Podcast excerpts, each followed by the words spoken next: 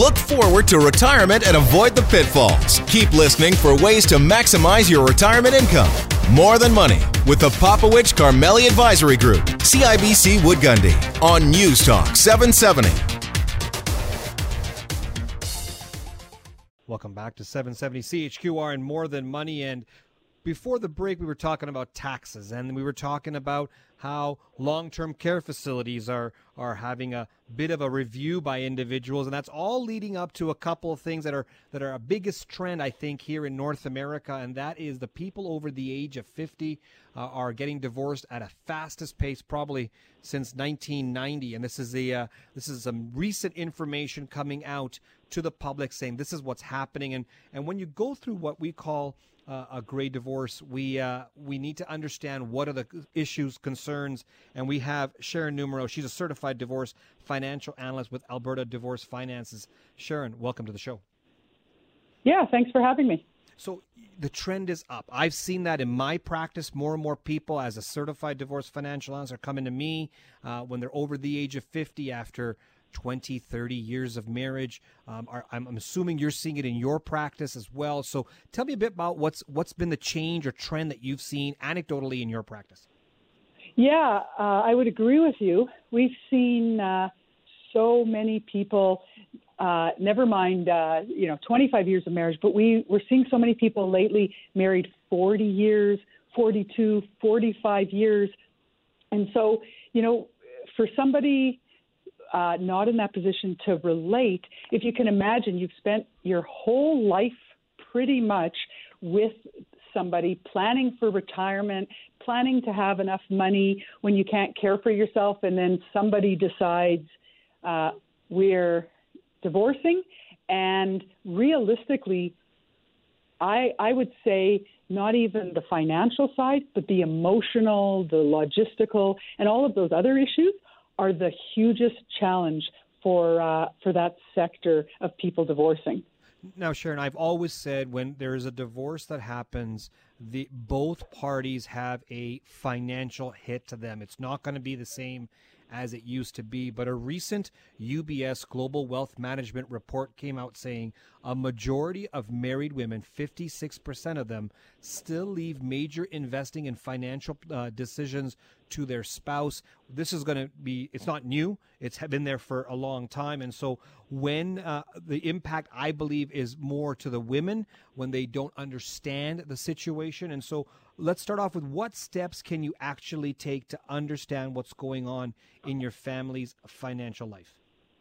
Yeah, so I mean that's a really really good point because as big as an impact as that has for younger women who are uninvolved, for older women, I mean imagine, you know, you're well into your 60s, you've never banked online, you've never you you probably don't even know what your portfolios are combined uh, are comprised of and all of a sudden you're on your own you have to manage your money, etc. So when I work with uh, clients, uh, I tell them, you know, we got to start at the beginning. You know, some of them don't even have bank cards. So realistically, it's it's almost like let's take baby steps to get you there because otherwise, if they try and look ahead, it's so overwhelming. Most of them describe it as trauma that they really have to get through, and it's very, very difficult and it's like building a financial foundation for wherever you start. Some of them are well more advanced and understand their finances and some are like you said back to the basics. So that that foundation. What are some of the key things that on average that in your experience that that family that, that financial foundation needs to be understood? What are the key things that you see um, that they need to, they need to kind of grasp and hold on to? Yeah so i mean the, the first thing that people need to look at is you know are each of them going to be okay financially moving forward, right? I mean, if every retiring couple, you know, had wealth, it's a lot less of a concern. But especially for those couples where, you know, the challenge is going to be will they have enough money? So realistically, the first step, uh, and it's much easier if a couple can be amicable, but the first step is let's try and compile what you need to live on every month. And then let's take a look at what you have. Let's work with your financial advisor to see what your 50% of the portfolio is going to provide. And then, and only then, can we determine what life is going to look like. Because the most common question I get from older women is, you know, can I buy a condo? Where am I going to live? And really, they're just very, very scared. So you, you have to break it down into little pieces. But the first step is, what's life going to look like? So I try and work closely with uh, the financial advisors. And for a lot of the clients, they've never done a budget. They don't yeah. even, especially especially as you were saying, women. They don't even know what they spend. So it's a it's an overwhelming task that we really try and assist them with. Um, in really small steps, assuming that they're in an emotional place where they're ready to go through that exercise. And I find that one of the biggest challenges for, for individuals is that to to figure out where you are today in order to understand where you can go tomorrow. I think that's very difficult for many, especially if they don't know uh, their their spending habits or what's really going out on the bank accounts, what's what's sticking in there, and so forth. And I think when you go through a we call it a budget, but uh, there's two types of budgets. One's an, a forecast, maybe I'll spend this amount. And then the other one is actually going back and looking at what was really spent and what were you living off of. And those t- sometimes I feel that being a biggest um, obstacle, a biggest challenge for people is um, they forecast a lot lower when they're looking at their lifestyle, but when they go back on their bank records, credit card statements, lines of credit statements, um, they're spending a lot more. Do you find the same thing?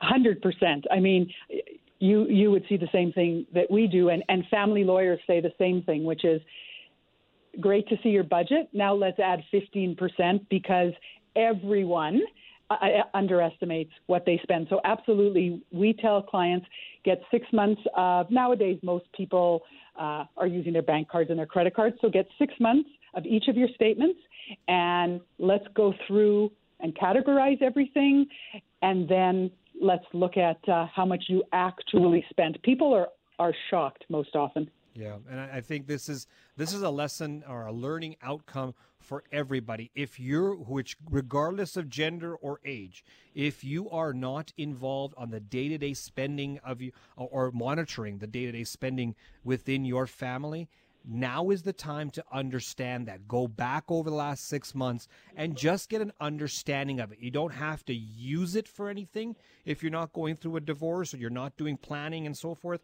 But it's a good it's a good pulse check. It's no different than checking your blood pressure. You just need to know that things are okay and you understand where where everything lies. And so when we transition that to more of a, a divorce conversation, what are the special dangers inherent in uh, in uh, gray divorce? Um, I mean, some of the the dangers, uh, people, you know, I guess the biggest obstacle is, you know, most people are about to stop working or have already stopped working in in gray divorce, and so the biggest, I guess, danger is. Um, thinking that you're going to continue to carry on uh, uneducated about what you spend, what you have, and not really understand because you know some some people going through gray divorce find that they have to go back and work part time. Some find that they can't stay in that uh, beautiful luxury condo that the two of them were living in, and so the assumption that well we think we're both going to be okay um, is a pretty pretty dangerous place to go. As much as younger people need to do a review, it's even more important with older couples because realistically, they don't have any of those years, uh, like I did when I went through my separation, to regenerate uh, their assets. Yeah, I think that's that's the key thing. And they're one of the biggest fears is, do I have to go back to work? I think that's right. one that comes out. Do you do you find, uh, and you can you don't have to give me an exact number, but what mm-hmm. percent mm-hmm. of your clients going through gray divorce do you feel should maybe go back and get some additional income or go back full time work just to make sure things are okay?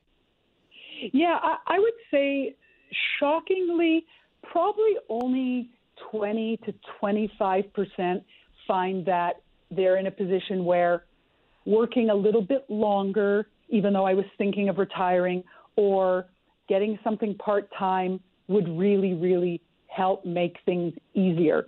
Now, yeah, you also have to consider that if I'm 65 and I've never worked, I'm potentially not that marketable.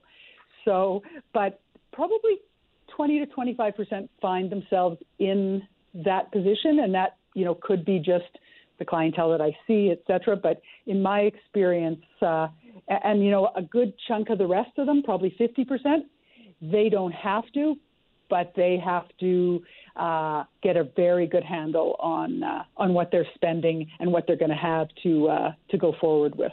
That's a very interesting way you put that. And I think anecdotally in my practice, I see the same thing. I think 25% of the people who are going through gray divorce they're going to be okay because they have enough wealth. Then you take another right. big chunk, 50% of the people will have to get a good handle on that financial foundation, understanding what goes in, what goes out, and their overall financial situation and their plan so they can make sure that their lifestyle doesn't retire when they do. And then there's yeah, about 25% exactly. of the people who, who have to go and look for other ways of generating some revenue or income so they can live their lifestyle. And that's, that's a, if you think about it, that could be a flip of a coin. You could be either okay or not. And I think that's where the analysis comes into play. Now, you're a certified divorce financial analyst.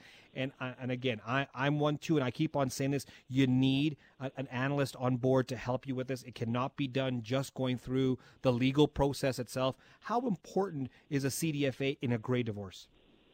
Uh, even even more important than for anybody else because the piece where you're trying to figure out what life is going to look like. Can I still go to Phoenix every winter? You know, can I still do some of the things I'd really like to do? Uh, I had a, a lady come in the other day and she said, Well, my kids told me I have to get rid of the condo. so my response is, as it always is, and what basis did they have for telling you that? Well, they just said, Mom, we don't think you can afford it. And, you know, we did we did a, a, a review and you know she she can absolutely stay in her condo but you don't know that until and you know the other piece that we have to keep in mind is uh, some people are very frugal with their money and some people are very careless with their money yeah. and you're not just going to change overnight but in gray divorce sometimes that's the only way to move forward uh, and that's very very difficult you know, Sharon, I want to thank you so much for joining us today with some great information and, and, and come again next time so we can add on to more to these types of topics. Yeah, absolutely. Thanks for having me, Faisal. You're listening to Sharon Numero, uh, and uh, a certified divorce financial analyst with Alberta Divorced Finances, and and we also are doing a seminar about retirement and protecting your retirement on on topics like this. So you want to join us on Tuesday, May 29th, 7 p.m. at the Crowfoot Co-op Wine and Spirits, and that's uh, uh, you can also receive all of our past segments on MoreThanMoneyRadio.com or get them delivered directly to you by searching for the More Than Money CHQR on iTunes or on your favorite podcast app. And that's it for another edition of More Than Money on 770 CHQR. David Popowich and Faisal Karmali are portfolio managers and investment advisors with CIBC Wood Gundy in Calgary. The views of David Popowich and Faisal Karmali do not necessarily reflect those of CIBC World Markets Inc. Clients are advised to seek advice regarding their particular circumstances from their personal tax and legal advisors. If you are currently a CIBC Wood Gundy client, please contact your investment advisor. CIBC Wood Gundy is a division of CIBC World Markets Inc., a subsidiary of CIBC and a member of the Canadian Investor Protection Fund, an investment industry regulatory organization of Canada. David Popowich and Faisal Karmali are portfolio managers and investment advisors with CIBC Wood Gundy in Calgary. The views of David Popowich and Faisal Karmali do not necessarily reflect those of CIBC World Markets Inc. Clients are advised to seek advice regarding their particular circumstances from their personal tax and legal advisors. If you are currently a CIBC Wood Gundy client, please contact your investment advisor. CIBC Wood Gundy is a division of CIBC World Markets Inc., a subsidiary of CIBC and a member of the Canadian Investor Protection Fund, an investment industry regulatory organization of Canada.